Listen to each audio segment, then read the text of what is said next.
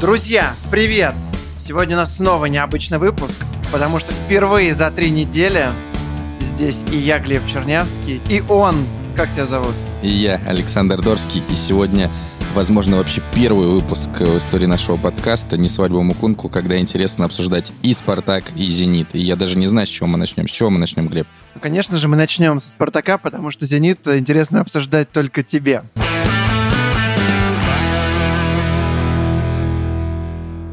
Ну давай, стартуй, налетай. Критикуй ТДСК. Ты сейчас начнешь, наверное, вот эту свою браваду. Вот, восхищались, три тура, а здесь вышел и проиграл. Давай, как вот, как какой-нибудь Егор Титов, как э, спартаковские ветераны. Давай, набрось, набрось на ТДСК. Нет, на самом деле, вот, кстати, из спартаковских ветеранов э, мне вчера очень понравилось высказывание Рашида Рахимова, что ну, сейчас Спартак просто не готов э, к такой ротации, к таким перестановкам, и поэтому это может привести к э, плохим результатам. Собственно, вот это, мне кажется, самая такая адекватная оценка вообще происходящего сейчас. Ты вообще-то унизил э, Рашида Маматкуловича. Вот как можно тренера нормального в целом назвать спартакским ветераном. Просто спартакский ветеран это такая, знаешь, э, такой диагноз небольшой. Ну, это человек, который вот за, был прекрасным футболистом, закончил играть и ничего не добился. А Рашид Рахимов тренер, который чего-то добился. Поэтому это прям оскорбительно прозвучало с твоей стороны.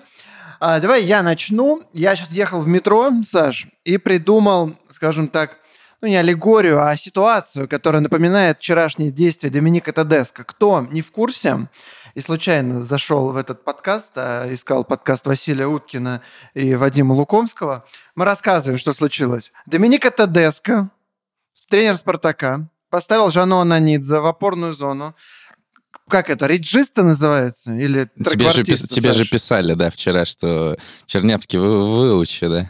Реджиста. Вот. А Мирзов вышел в нападение. В общем, такие безумные перестановки. Я попытался, Саш, а, смоделировать ситуацию. И знаешь, что я придумал? Это знаешь, как ты пойдешь такой в Питере в модное какое-нибудь место, там будет сеть какая-нибудь такая хорошая, а, ладно, не буду употреблять слово шкура, скажу слово девушка. Ты к ней подойдешь такой и скажешь уверенно, ну что, детка, у меня последние два раза были успешные. Пойдем со мной обсуждать пробеги Бариуса. А, и она так пос посмотрит на тебя и скажет, мальчик, э, ты чего? Ты говоришь, ну как же? До этого ты у меня прокатывал. Ну смотри, видишь... Вот. Э, и здесь по... Тедеско то же самое сделал. То есть он вышел против э, Арсенала, думая, что он уже и Ананидзе в опорке, в опорку может ставить, и Мирзова в нападение, и что угодно может творить и будет побеждать. Хоть, не знаю, Максименко там на правый фланг полузащиты ставить. То есть у него все сработает. Но переоценил себя.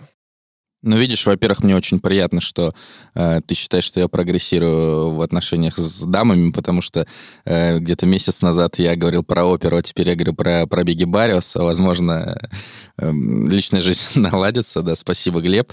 Э, да, да, ну, в принципе, вот э, история с Жано, я вчера про это писал твит, э, который вряд ли кто-то понял, но такой же трюк был с Максимилианом Майером в Шальке, который был атакующим полузащитником, и при ТДСК вот нашел себя в опорной зоне, да так нашел себя, что после замечательного сезона уехал в, аж в Кристал Пэлас.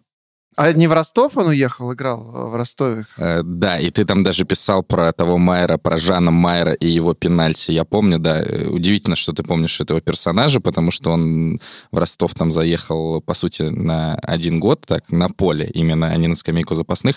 Но вот так вот. Но с Майером, э, с Максимилианом, если серьезно, там, конечно, была чуть контрактная история, и он действительно играл в опорной зоне хорошо, но вот по Жано конечно, большие вопросы. ТДСК его похвалил, особенно за второй тайм, и даже статистика говорит о том, что Жано там отдал 5 э, передач под удар больше всех в обеих командах, но мне кажется, это тот случай как раз, когда статистика мусорная, Потому что, например, среди этих передач был прекраснейший пас под удар Джики со штрафного в первом тайме, когда вообще произошла какая-то нелепая история. А как профессиональный футболист вообще может отдать вот такой пас? Э, человек даже не смог ударить, и Джики не знал, что делать. Ругаться, бить его, уходить с поля, э, говорить Тедеско, зачем ты его выпустил? Ну, просто какой-то кошмар. В общем, ну, возможно, все Ананидзе... дело в том, что опыт игры в опорной зоне у Жано Ананидзе был в сборной Грузии в 2015 году, аж три игры, а вот, э, возможно, стандарты сборной Грузии он не исполнял, поэтому вот это подвело. Саш, здесь же не стандарт, здесь нужно пас отдать. Мне кажется, даже ты бы справился с спорными крестами своими. А, и, в общем, ну, в общем, а, я вчера а, написал твит, который внезапно был очень популярным, что есть ощущение, что Жанон Анидзе уже не такой перспективный, как а, был раньше. Вот, видимо, это действительно так, и мне кажется, с ним надо постепенно заканчивать. Я не понимаю, почему Тедеско так хвалил Ананидзе, причем он не объяснил, зачем он это сделал, зачем он его туда поставил, э, что вообще вот им двигало. Он сказал, что типа технически человек оснащен, чтобы играть на этой позиции. Ну, какой-то это, кстати, был единственный неконкретный ответ Тедеско на присухе. И мне кажется, что Ананидзе больше там не выйдет никогда. И в целом, ну, по моим ощущениям, с ним, думаю, будут э, скоро заканчивать. Не, если честно, я вот думаю, что реально э, эксперимент с Майером в Шальке, он действительно повлиял, и то, что Тедеско увидел э, техничного игрока, который в теории может отдать пас, и поэтому с учетом э, состояния физического э, нашего любимого Алекса Крала, э, вот было принято такое решение. Но, в принципе, конечно, вот, наверное, уже переходя от темы Ананидзе к другим игрокам, вот эта вот история с тем, что Умяров, Кутепов и Крал, видимо, не очень хорошо себя чувствовали физически, был риск получения ими травмы, и то, что выпустили Кутепова, мне кажется, это тоже такое претензия к Доменика, потому что, ну, понятно, что решение все равно принимает главный тренер, а врачи там могут только рекомендовать, в принципе. Так ему же некого выпустить было. У него три защитника. Почему-то Гапонова он э, оставил где-то в «Спартаке» э, три. Ну, а, видимо, и, он читал и твой не текст. Было, не, не было центрального защитника совсем никакого. И только переходить в 2 или играть в 3. Кстати, интересно, когда он, э, он же Тедеско забыл о лимите, и вместо Кутепова хотел Крала выпустить.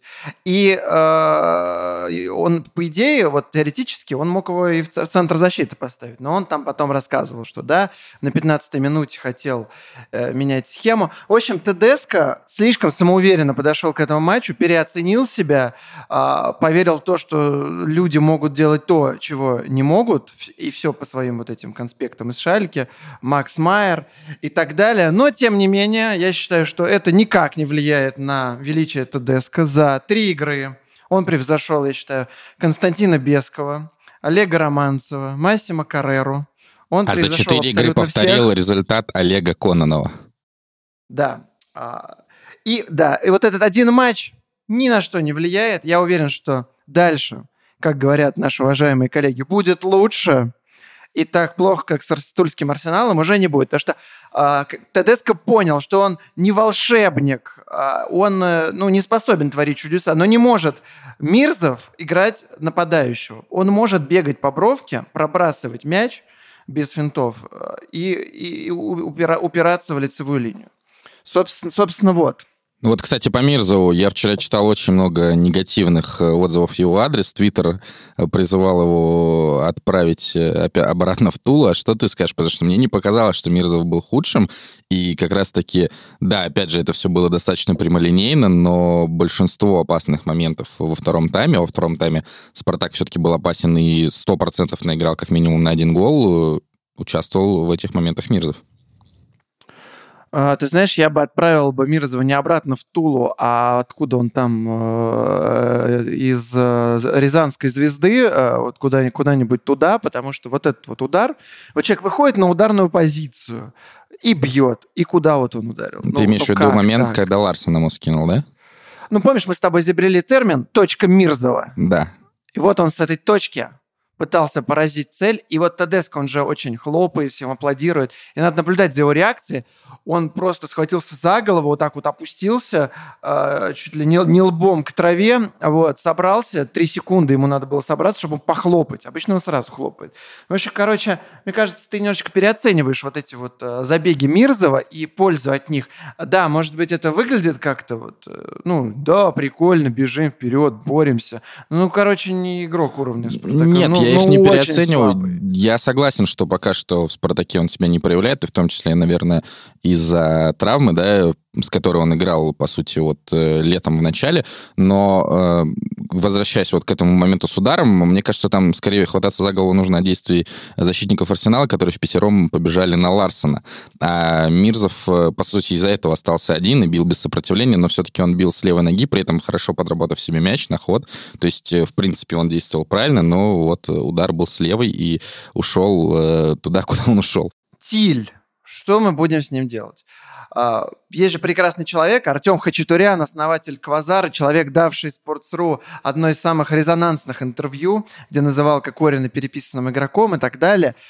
Когда все восхищались стилем, написал, что это игрок слабый, за которого думает тренер, а, кстати, смешно, при том, что при Конане у него получалось, то есть тренер, э, который не умеет думать, а теперь ТДСК, который умеет думать, и у Тиля с ним не получается. В общем, Артем Хачатурян казнил его в момент э, всеобщего восхищения. Все над Артемом Хачатуряном издевались. А теперь э, оказывается, что он оказался прав. Тиль просто никакой, чем он занимался вчера, я, я вообще не понял, что это было и что с ним делать. 18 миллионов э, евро Федун, вот, э, причем это же он вроде как его сам хотел, по слухам. Что ты ну, думаешь в это, я, в это я не очень верю. Мне сложно представить, что Леонид Арнольдович смотрит чемпионат Голландии, тем более не Аякс и ПСВ. Это какой-то сюр. Но вот э, это... Аякс и ПСВ можешь представить. Да, Интересно. да, ну, конечно, Марк Ван Бомель э, и так далее. Э, это вообще не важно, но, по-моему, все-таки Артем э, писал про Тила не в момент всеобщего восхищения, а в момент его перехода, и э, когда все узнали сумму трансфера, по-моему, то есть это не имеет никакого ну, значения, ну, в принципе. это было к... тогда, ну, все, все восхищались, что такой игрок пришел, плюс там о нем э, все так э, восторженно написали, в том числе и я, что такой профи, идет к цели. Ну и в целом его хайлайты там были такие, вот такой мощный, крутой, статный чувак. Да, мощный, крутой. был мощный, крутой, но при этом ни разу не плеймейкер, которым ему почему-то называют, да, то есть из-за того, что он часто играл на позиции под нападающим, Тил это совершенно не игрок, который может вести игру и э, заканчивать э, атаку там последней передачей. Э, но, в принципе, мне кажется, он может себя найти даже в схеме с тремя центральными защитниками, потому что в том же Алкмаре он играл в тройке центральных полузащитников, да, это было в схеме чаще всего 4-3-3, естественно, голландской, но тем не менее. Но да, сейчас э, какие-то непонятные процессы происходят, но я бы не делал больших выводов э, серьезных по матчу с Арсеналом, потому что тупо Тил потерял, да, какой-то игровой ритм, сидел на банке вот, в начале БРТДСК, поэтому давайте все-таки мы дадим еще парочку-троечку матчей, но еще когда вот было всеобщее это восхищение, я писал, что 18 миллионов за Тила — это переплата, меня там макали в Малкома, э, но мне кажется, что все-таки сейчас более-менее все пришли, что даже если Тил это неплохой игрок, э, или даже, может быть, хороший по меркам РПЛ, это далеко не 18 миллионов евро. А что, если его поставить в опорную зону? Я так понимаю, что а, ТДСК и дальше будет ставить эксперимент, как знаешь, на уроках химии взрывает всякое, ну, смешивает какие-то вещества, они взрываются, там, вызывают директора. Вот здесь а, то же самое будет происходить. А, Тил большой, высокий, мощный, с пасом, просто идеальный опорный полузащитник. Просто на месте вот плеймейкера реально как-то у него не клеится. Ну вот с Ахматом он тогда отдал голевые пасы, потом забил крыльям, и как-то после этого особо-то ничего и не было. А вот эту мощь его, если использовать на месте реджисты, как я теперь вот узнал, как это называется, а, это, же, это же правильно, нет? Или плохой из меня Тедеско, Саша? Объясни я как, раз, я как раз думаю, что Тил не подходит именно из-за своих э, пасовых качеств. То есть между линиями он не сможет э, так часто давать передачи, как э, это нужно ТДСК от опорного полузащитника, там, от того же Жано или от Наиля Умярова, возможно, от Крала. Посмотрим, кто еще выйдет на этой позиции. Это очень интересно. Но я думаю, что все-таки Тил будет играть выше, если будет играть. Но то же самое вот про то, что Тил начал ярко, а где сейчас Тил, где сейчас чемпион мира? Чемпион... А, вчера был очень смешной момент. Значит, а, был какой-то эпизод спорный. Ну, вчера на, на судью очень сильно наезжали, что ТДСК, что болельщики, что игроки. Вот, и был какой-то спорный момент, и такая, ну, тишина, никто особо не возмущается, и сзади такой, знаешь, ну, я не владею немецким, мне сложно что-то вообще даже произнести на этом языке. И такой, знаешь, как будто немецкий мат, такой грубейший, как, знаешь, в военных фильмах, когда вот э, э, фашисты на кого-то нападают, это требуют что-то сделать. Вот, вот примерно вот такая речь. А я поворачиваюсь, а это Шурли матерится сзади. То есть он был вот так крайне недоволен, сидел в пресс-ложе и болел, болел за «Спартак». Но неизвестно, на кого а... он матерился, потому что ты не знаешь немецкого. Ну, там, да, был, ну, было так грубо, господи. И так это вот этот вот немецкий язык, вот, знаешь, приезжаешь, как в Германию, там идет такая а, светленькая девятилетняя девочка, и тут она начинает разговаривать, и тебе страшно вот этим. Ты смотри, что языком. в твоих историях девятилетние девочки, а в моих э, э взрослые дамы который Ну, про, я уже человек, э, человек э, семейный, я вот поэтому ближе, да, уже э, к такому формату. А тебе, Саш, нужно торопиться, а то часики-то тикают. Ладно, вообще, мне кажется, нужно отдельную главу про твою личную жизнь заводить, но это потом. Так вот, у нас еще остался человек неокученный, Лоренцо Мельгореха. Что мы с ним делаем? Да, это, конечно, очень забавно, что левша играет на позиции правого латерали. Изначально, честно говоря, много Но он 15 примеров. минут там сыграл. Да, но тем, не, тем не менее, да, потом, этим надо. потом Тедеско понял, наверное, что Эмиль Гореха на этой позиции как-то не очень. И э, Ризуан э, в атаке с Ларсоном э, сыгрывается хуже, чем Эсикель Понсе. Вот. Но Лоренцо Мельгареха вчера, как обычно, не реализовал, наверное, возможно, самый явный момент «Спартака», в котором поучаствовали и Жано Ананидзе, и Резван Мирзов. Но, в принципе, это абсолютно такая типичная история для Мильгареха. То есть вот я вспомнил статистику прошлого сезона. У него было 12 явных голевых моментов. Это, ну, достаточное количество. Из них он не реализовал 10. А больше не он реализовал... Он при Кононове выбегал все время один на один. Да-да-да. Вот, и вот, в матче с «Зенитом» было, в матче с ЦСКА. Да, да, да. Э, ну, потому что Мельгареха просто неплохо очень убегает в быстрые отрывы, как раз он подходит для контратакующей модели. Это, в принципе, было еще при э, Массимо Каррере поздней осенью 2017 возможно, самым сильном «Спартаке» при Массимо Карелли. Так вот, из 12 явных моментов в прошлом сезоне Мельгареха не реализовал 10. Это больше не реализовал, естественно, только Сердар Азмун. Тут вообще все понятно. Ну, а столько же не реализовали Федор Чалов и Андрей Панюков, но у Чалова при этом был 21 момент, а у Панюкова 16. То есть реализация Мельгареха была просто ужасной. Ну и, в принципе, это можно назвать э, такими спартаковскими просердарчиками, то есть э, Мельгареха — это спартаковский Азмун. В этом сезоне ситуация не изменилась, э, пять явных моментов, четыре нереализованных. Это там 10-15 место в лиге по количеству нереализованных моментов, но вместе с Лоренцо на этих позициях находятся такие гении, как Антон Заболотный и Алексей Сутармин. Вот такая вот энциклопедическая минутка. Я надеюсь, вы не заснули за это время. А, хочется понять. Вот Спартак играет сейчас э, в схему три центральных. Получается, справа Мельгореха не подходит. В нападении он не подходит, потому что он не может попасть по воротам семиметровым. И Егор Шамов. Вот Егор Шамов. Я только к 70-й минуте понял, что это не Левашов вчера. А, Ты думал, что Левашов ему... покрасился, да?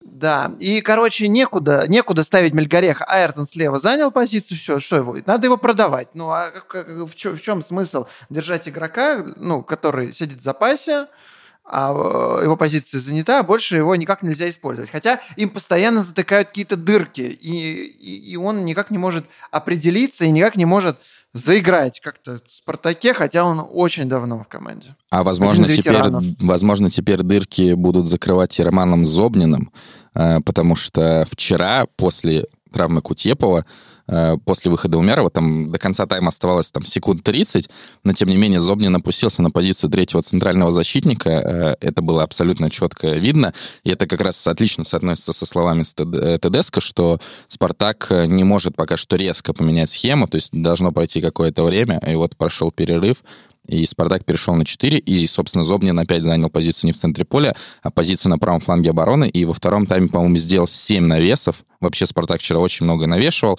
Шамов, кстати, отлично играл на выходах, да. там и кулаками отбивал, и намертво, по-моему, один раз забрал э, в борьбе. Э, но 7 навесов от Романа Зобнина, конечно, у которого э, качество кросса э, не самое высокое, это тоже говорит о каких-то вот этих бесконечных пока что поисках ТДСК и о том, что зимой, наверное, ему предстоит очень много работы и выбора оптимальной схемы, понимания позиции игроков и вообще, как Спартаку нужно атаковать. Вообще, э, вчерашний матч очень напоминал вот эти вот игры Кононова, полная безнадега, люди не знали, что делать, и вот эти навесы как раз это символизировали, вот эти руины, которые остались от Кононова, и когда вот э, Арсенал закрылся, сел, и, и все, и Спартак э, не знал, что с этим делать. Слушай, как ты считаешь, может ли, нужно ли Спартаку кого-то покупать? И кого надо покупать? Нападающего, правого защитника – опорника, да, вот, кстати, правые защитники. Вот ты говорил, что зачем правый защитник, есть же рассказов, молодой свой, Ещенко с духом, с борщом. Где они сейчас? Почему играют Роман другие Зобнин люди? наш новый правый защитник. Ну, отлично, да. А до этого Зимой, зимой фланге- будем работать над качеством кроссов, над качеством мотокроссов и, и над качеством еще чего-нибудь. И Роман Зобнин будет играть справа. А где ему еще играть? У нас а, в центре Крал, Умяров, места все заняты. Э, Посмотрим. Ну, да, конечно, мне кажется, вероятный вариант, что Зобнин будет постоянно играть справа. Э, Возможно, Крала мы опять же увидим на позиции центрального защитника. Э, Возвращаясь чуть назад, ты сказал, что вот эти руины икон, но тем не менее, мне кажется, никто не будет спорить, что Спартак, ну, как минимум, реально должен был играть ничью, потому что вчера было, ну, четыре момента. Вот про удар Мирзова мы уже сказали. Удар Ларсона практически такой же, кстати, как в матче с Локомотивом, когда он забил гол. Э, Момент Мильгареха, опять же, о котором мы сказали. И момент Айртона еще в первом тайме э, после там заброса Джики, когда Айртон бил с правой ноги.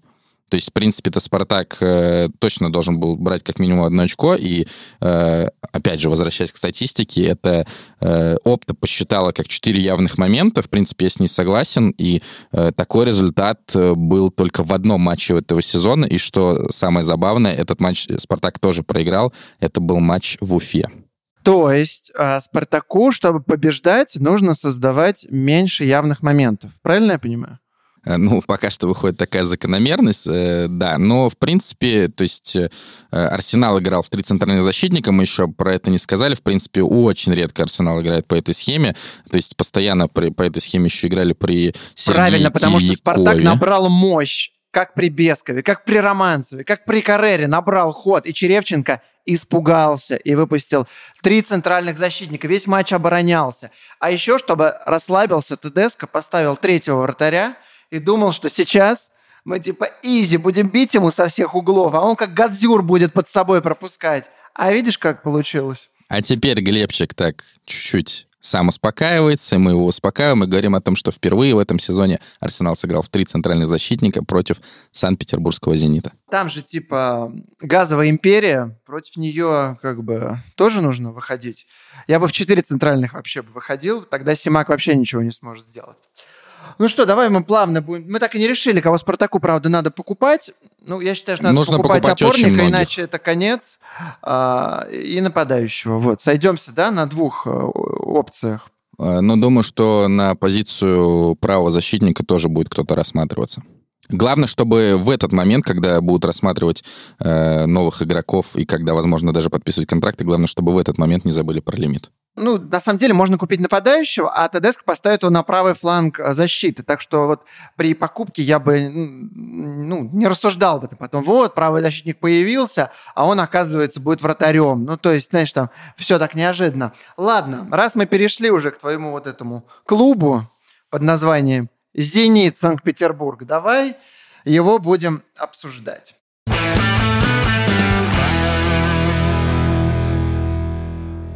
С чего начнем?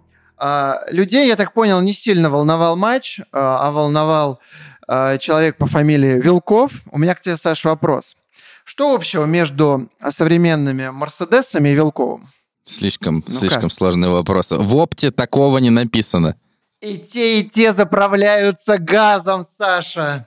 Ладно, давай теперь серьезно. Подсуживал ли Вилков Зениту? Э, Ну, давай начнем с того, что, э, в принципе, э, Михаил Вилков, мне кажется, ни у кого никаких иллюзий не вызывает. Это, в принципе, не очень хороший судья.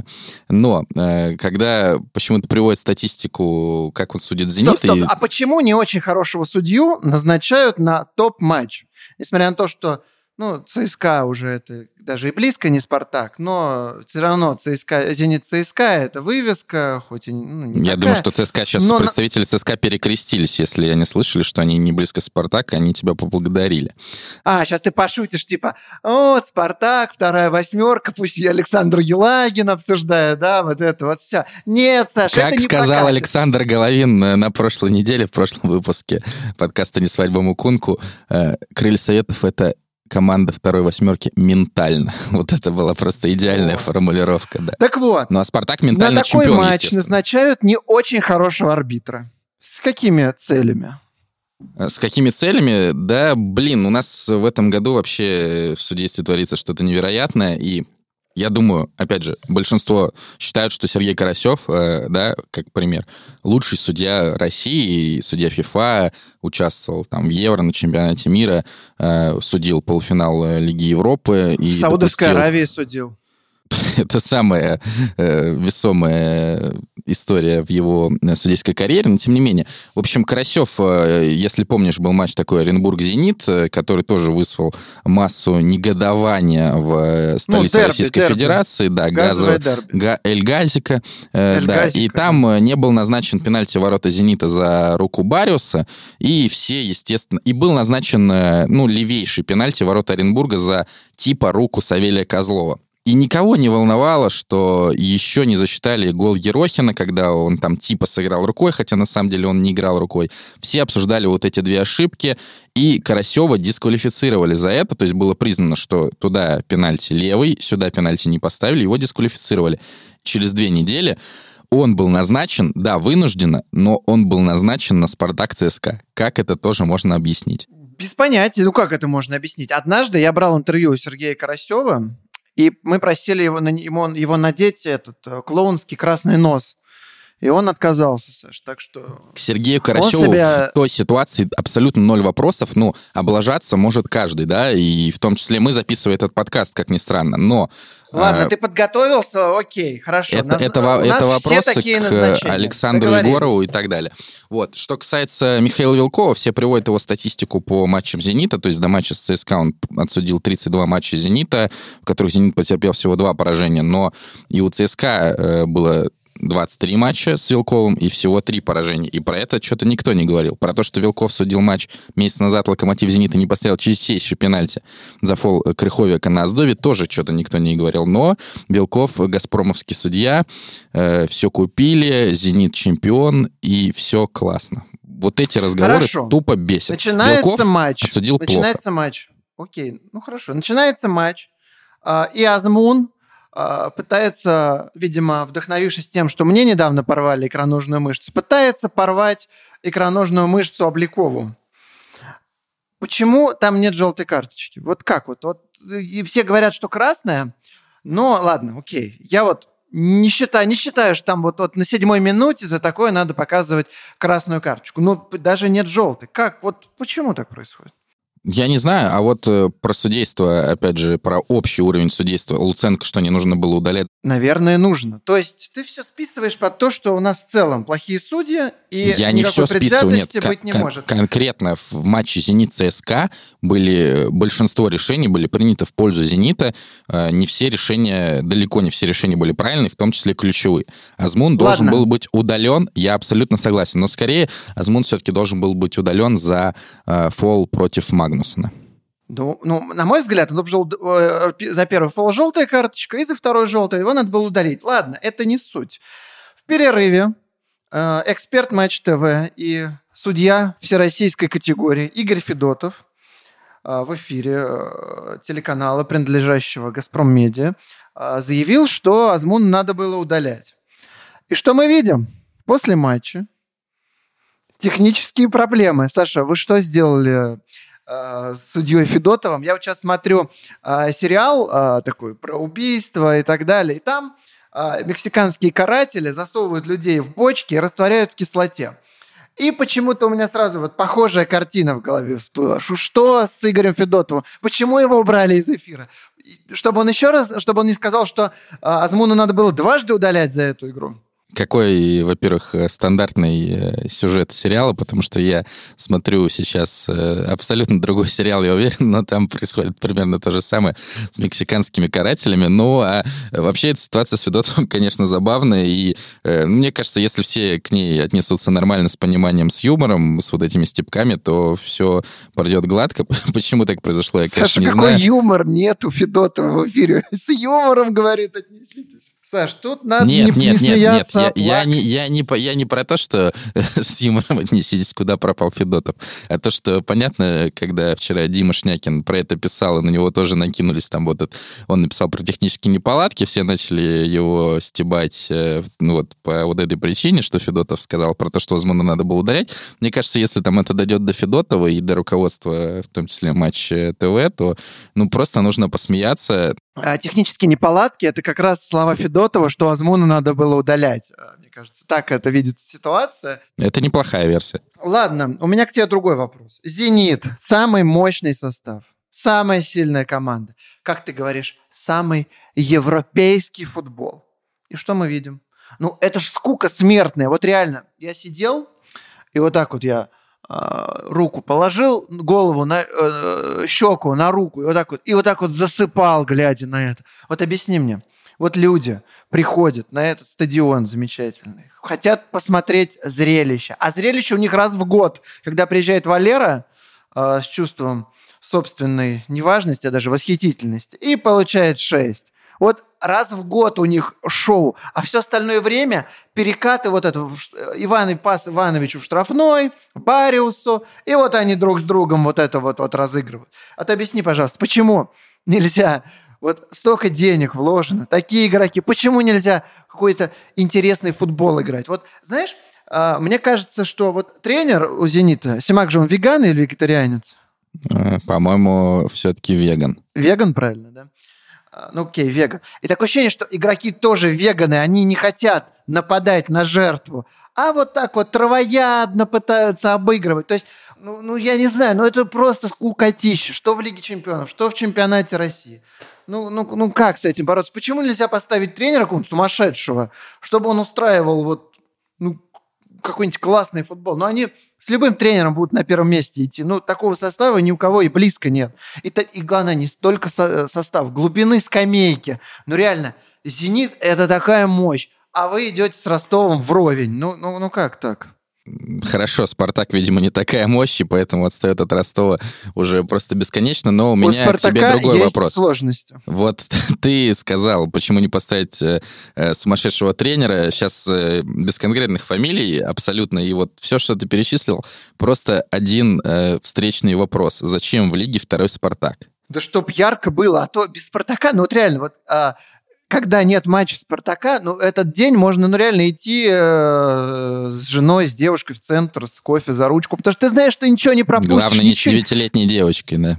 Саш, ну что ж ты опять-то по, по этой теме?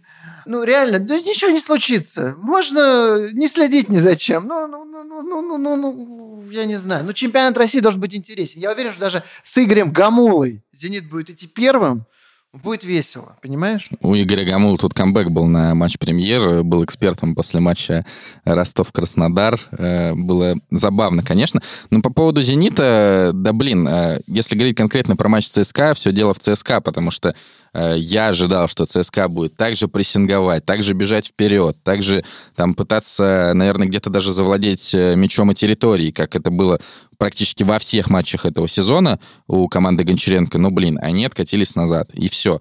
Поэтому у Азмуна не было пространства, у «Зенита» были моменты, но они были связаны скорее с удалением Биола, а не с тем, что «Зенит» как-то классно играл. «Зенит» играл плохо. То есть ЦСКА разрушил игру «Зенита». По сути, игра «Зенита» свелась к тому, что Иванович и Ракицкий делают вертикальную передачу, Дюба или Азмун, ну, в меньшей степени Азмун, э, за нее цепляются, или Дриуси, если это все-таки идет передача низом, э, больше от Ракицкого. И все. Ну и еще, естественно, навес из флангов, опять же, чаще через левый фланг, через Дугласа Сантоса. Поэтому ЦСКА молодцы. И в этом бы игре я бы больше говорил о тактике Гончаренко, о том, что игроки ЦСКА выполнили его план, сыграли дисциплинированно, и даже Вадим Карпов не особо проваливался, э, который часто, кстати, ну, оказывался смотри, против Гончаренко же, он же нормальный человек, он понимает, что он с Якой Биолом, ну, не сможет прессинговать. Единственный, кто не побоялся «Зенит» в этом сезоне, это, конечно же, Олег Георгиевич Кононов и великий «Спартак», который вжал «Зенит» в штрафную. Я бы сказал, и Зенит, Лунё- Зенит побоялся Олега Георгиевича и, великий и Спартак. Лунев с Ивановичем весь матч в вратарской пасовались вот это вот, разыгрывали вот этот вот веган, веганский футбол. Я ввел новый термин. Веганский футбол «Зенита». Вот, мы То теперь будем матч был называть это вот так. Э, Ладно. Мирзов там не играл, но это была точка Мирзова против веганского футбола, да. А, сегодня «Зенит» с веганским футболом приедет Сейчас, к сейчас, хищнику. подожди, подожди, подожди. Давай Так, все-таки закончим. Да, Давай. у меня, э, у меня еще что-то. э, Вот «Зенит» играет скучный футбол, да, но «Зенит» больше всех забивает, больше всех создает явных моментов, причем просто с огромнейшим отрывом. А, Опять же, минуточка статистики, у «Зенита» 56 явных моментов.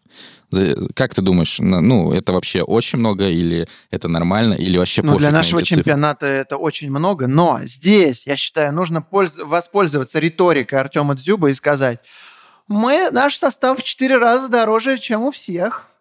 Вот, и вот и весь да, ответ. Два Вот- с вот половиной. Дорский вот- подтвердит, да.